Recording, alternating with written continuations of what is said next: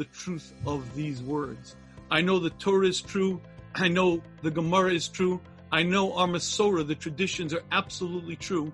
And when I teach my children, it's with absolute veracity and absolute knowledge. There's no waffling. There's no questioning. I'm teaching my children our ways, God's ways, because our forefathers kept it before them, generations before them, and with absolute veracity, I know these words are true. But honestly, it's much more than that. Don't you want to live a life of meaning and purpose? You want to be happy? The Torah is a system to be happy in this world and the world to come. the guidebook for happiness was written by our Creator. God is the ultimate giver. God wants us to enjoy. God wants to share of His good with man. God created us to be happy, to enjoy. We're created for the world to come, to grow and accomplish here. But if you live your life according to the Torah's ways, in this world, you're happy, you're fulfilled. There's a sense of joy, of meaning, of purpose. You're living a life that's beautiful.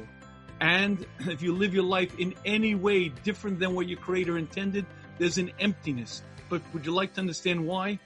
It's a little bit like taking a fine instrument. Imagine you take a surgeon's scalpel and use it to pry open the window.